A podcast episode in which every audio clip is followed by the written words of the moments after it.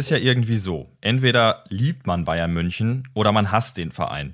Dementsprechend wird, glaube ich, auch die Gemütslage bei der heutigen Folge unterschiedlich ausfallen bei euch. Heute reden wir über das Finale daheim, was am 19. Mai 2012 stattgefunden hat und ich glaube an Dramatik kaum zu überbieten ist. In der heimischen Allianz Arena ist Bayern München auf Chelsea getroffen, die sich irgendwie mit Mauerfußball ins Finale geschummelt haben. Bayern hat's gebrannt, die waren gut drauf, eigentlich Favorit und man wollte natürlich in der eigenen Stadt diesen großen Erfolg auskosten. Ich meine, dass Bayern im Achtelfinale Basel ziemlich deutlich rausgeschmissen hat, dann kam Marseille und im Halbfinale auch durch einen Herzschlag-Elfmeterschießen gegen Real Madrid weitergekommen ist.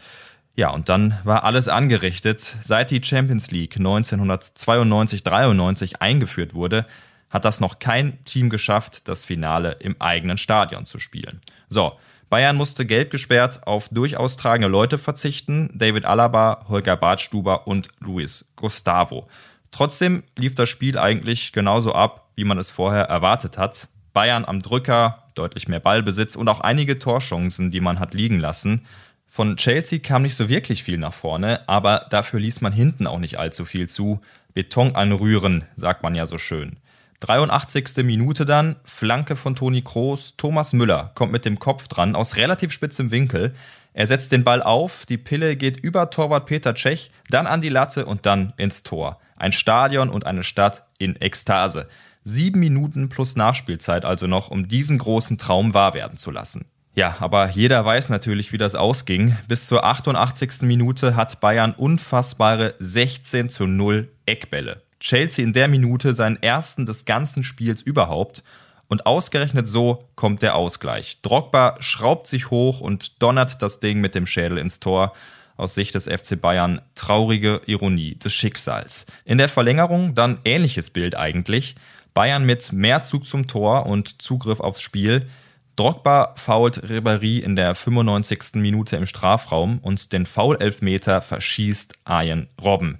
Es ging ins Elfmeterschießen, in dem, glaube ich, vielen Bayern-Spieler die Düse ging, weil sich einige offenbar gar nicht getraut haben, vom Elfmeterpunkt anzutreten. Selbst Manuel Neuer als Torwart schoss einen Elfer.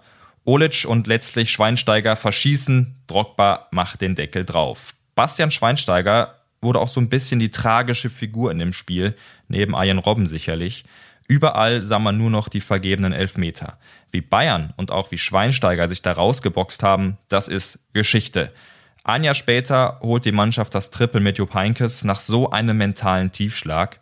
Ob man Bayern jetzt mag oder nicht, aber das ist einfach nur bemerkenswert. Und 2014, als Deutschland Weltmeister wurde, war Schweinsteiger im Finale mit seinen Zweikämpfen, mit seiner Willenskraft und seinem blutüberströmten Gesicht das Sinnbild des Erfolgs in Brasilien, glaube ich. Aus der Niederlage 2012 ist er stärker zurückgekommen als je zuvor.